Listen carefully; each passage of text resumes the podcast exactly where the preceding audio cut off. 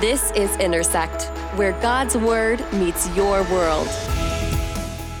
The writer did not say this everyone lives somewhere forever. He did not say that.